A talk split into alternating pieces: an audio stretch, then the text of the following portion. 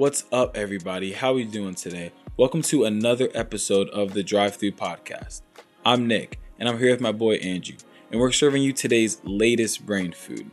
Today, we're gonna have our first ever chef's pick. We're extremely excited for this, and we're sure you guys are gonna love it. Andrew, do you wanna break down the menu? Yeah, let's get into it. On today's menu, we'll be serving you the daily special, the hottest topic of the day. Should the NFL restart and what are its complications? The chef's pick Today's guest will share his take on rumors of the Big Ten and the Pac 12 canceling their seasons and the consequences that will follow. What not to order, our personal recommendation of what you should stay away from, the world's most expensive COVID 19 face mask. And finally, the dollar menu. Get in and get out in one minute or less. Who's your NBA bubble MVP?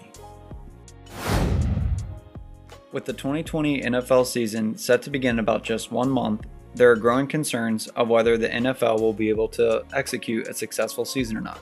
Nick, what do you think about this? I think that the NFL will be able to play their season, but I don't think it will be run as smoothly as the NBA. Because as we saw at the NBA, they're in a bubble.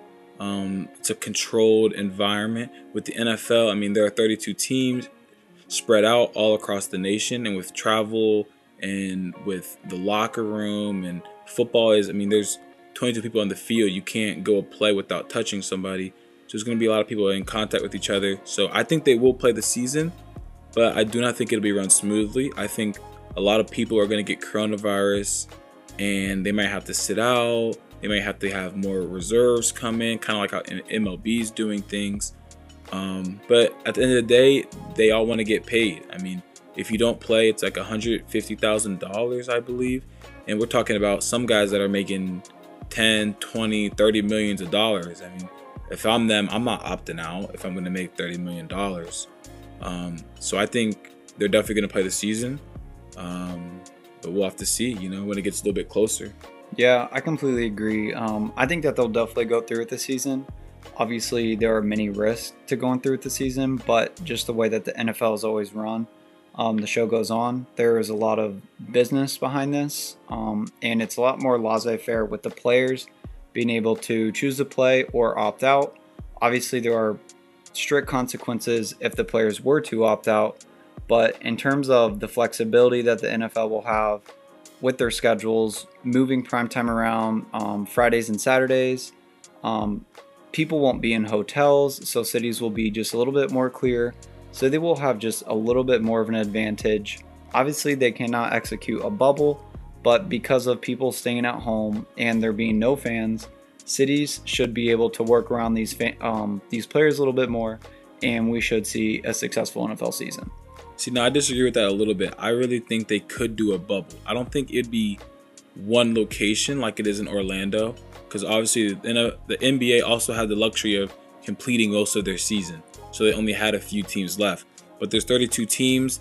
They could set up like four bubbles and have like eight teams in each bubble spread out across the country. Like, I mean, Miami, you know, Las Vegas, they got that new stadium, you know, places like that kind of um, and spread them out. They'd have to be away from their families, which would be tough. But I mean, I don't think it's going to happen, but I think that could be a possibility to be able to execute the season. Here's the problem though with creating bubbles. A lot of these teams will play one week a division opponent, but then they'll travel to the other side of the country to play another game. So right. it's they're at some point they're gonna have to leave their own bubbles. If there's a bubble, there's one. And that's gonna completely change up the landscape for the NFL because there's gonna be multiple games running a day. And I don't know if there's any city that has multiple stadiums to execute that where they could run multiple games at a time.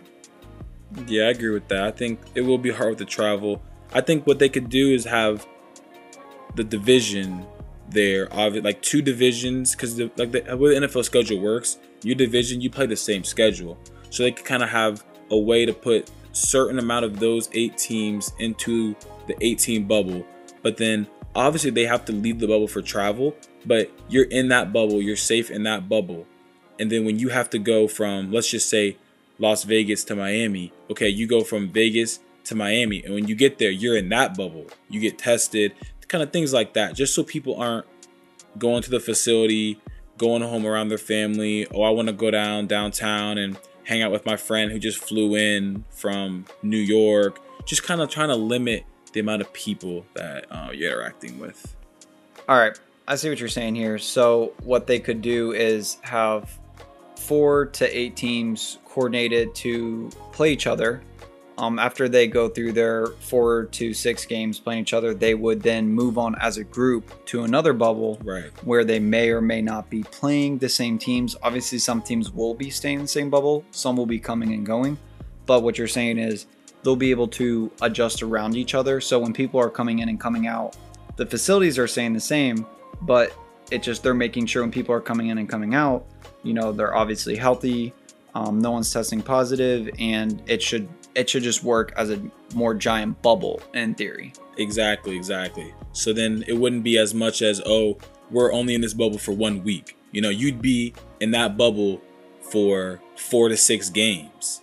You know, and like you said, some teams you might stay that week, or you might stay for the next four to six games, just depending on how it works. Like maybe the Ravens, since they're, you know, they they went far, or the Chiefs Super Bowl champions, you know, they would get you know, kind of that home field advantage. Yeah, they can pick which bubble they can. All right, we don't want to move all these bubbles. We move the we move w- the bubble one time, and then teams that had a bad record, you might have to move bubbles two or three times to kind of still give that home field advantage to certain teams. Okay, so what the NFL is going to have to call us is the NFL bubbles. NFL, NFL bubbles. bubbles. On that note, how will college football plan to execute their season? Let's go ahead and dive into the chef's pick.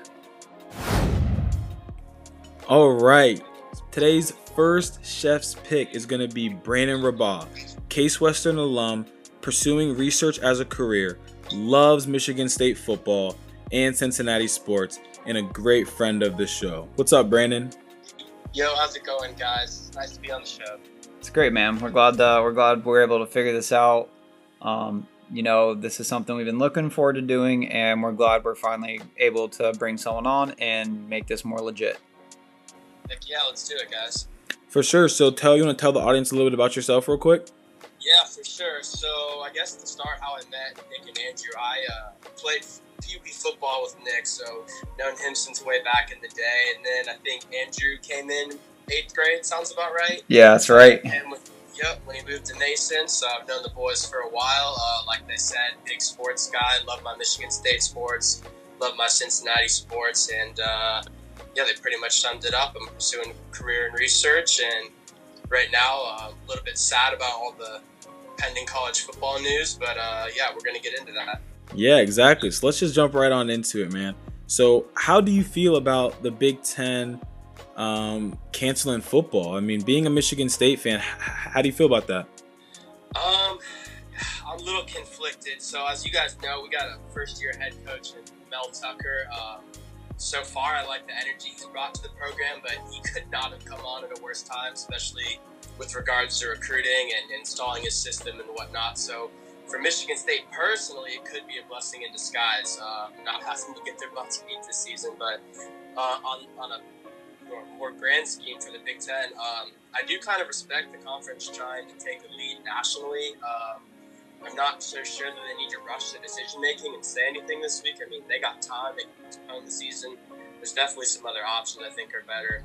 Um, and it, it also shows the conferences aren't unified because they're not running these decisions by anybody. They're kind of acting independently. So that unfortunately shows uh, a little bit of a flaw in the college football system. I mean, it would be really a lot better if there was a unified plan. But um, I mean, the Big Ten in football and basketball, the major sports are reputable. They're top two to three uh, Power Five conferences in both of those sports, and you know, I think maybe every college football team should decide on their own. But you know, Big Ten had a had a vote the last couple days. It was a twelve to two vote to cancel the season, so it's definitely tricky when you know with that much of a majority. But if all the if all the players do want to play, I mean, they're going to need to opt in, and the ones that don't definitely should lose their scholarship or their eligibility. And um, if they do decide to play, the universities are going to definitely be liable for extended medical assistance if anything happens to them. So, so there's a lot to consider there for sure. Yeah, I agree. I think you you know hit a lot of those points right on. Um, I mean, there's obviously a lot of risks with this.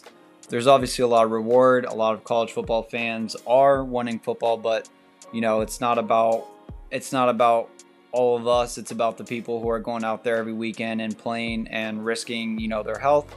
Um, but what do you think about big team, Big Ten teams um, changing conferences? So I know Ohio State, a lot of Barstool accounts and other fan accounts are saying, well, let's just kick Kentucky out, which probably wouldn't happen. But let's just kick UK out and throw the Buck, throw the Buckeyes in the SEC and see how that plans out.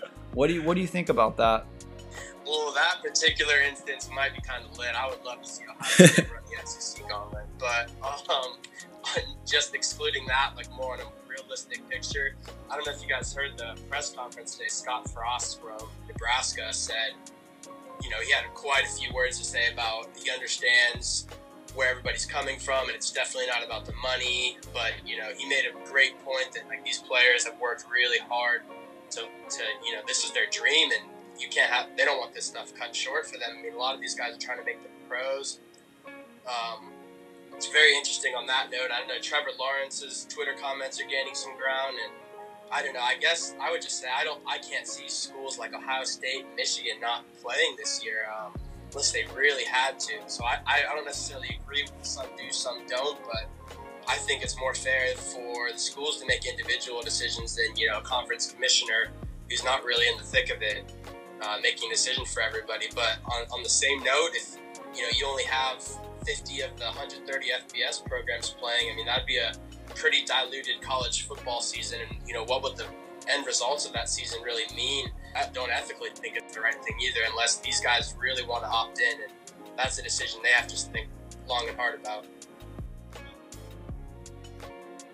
What's going to happen to the college players who are very likely to join the NFL. Um, I know people are talking about there being a spring season, but how do you think that that's going to impact the NFL draft or impact um, the amount of players that play overall? Yeah, I mean that, that's a tough question. A lot of these guys, so if you're you know a Justin Fields, a Trevor Lawrence, your you know your draft stock's pretty much cemented unless you let a fat goose egg uh, I can't see those guys risking millions of dollars to play another year of college and they've already proven it. But there's a lot of those mid-round guys that still have stuff to prove. They want to improve their draft stock, but I think that gets really tricky. I mean, if you have, you know, like I said, only 50 of the 130 teams playing, what what quality of product is out there? Does that really give you a true evaluation? I think that's going to really shake up the NFL draft. And honestly, after the first round, it might turn into a little bit of a crapshoot. I mean you have no idea really what some of these guys are capable of without seeing them play the highest level competition. So I guess Brandon, my last question for you would be do you think other conferences will follow? We see the Pac 12, the Big Ten, um, the MAC, um, a lot of smaller FCS schools have already canceled previously. Can you see maybe the Big 12 canceling? Can you see ACC, the SEC canceling. I know um, Alabama, I think, I don't know who said it, governor maybe was talking about the amounts of money that they would lose if Alabama football does not play, the amount of jobs that will be lost. Do you think these conferences will follow the Big Ten being, you know, a premier conference? Do you think they will follow them and cancel?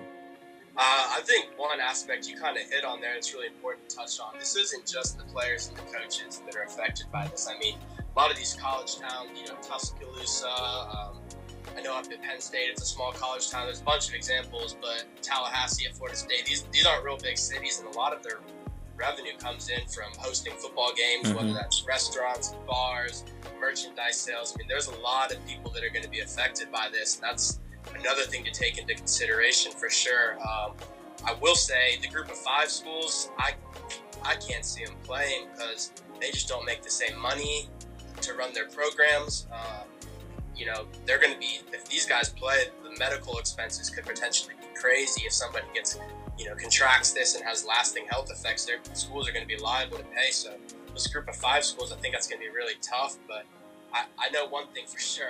I, got to I got to believe the SEC is going to be the last to hold out with how they love their football.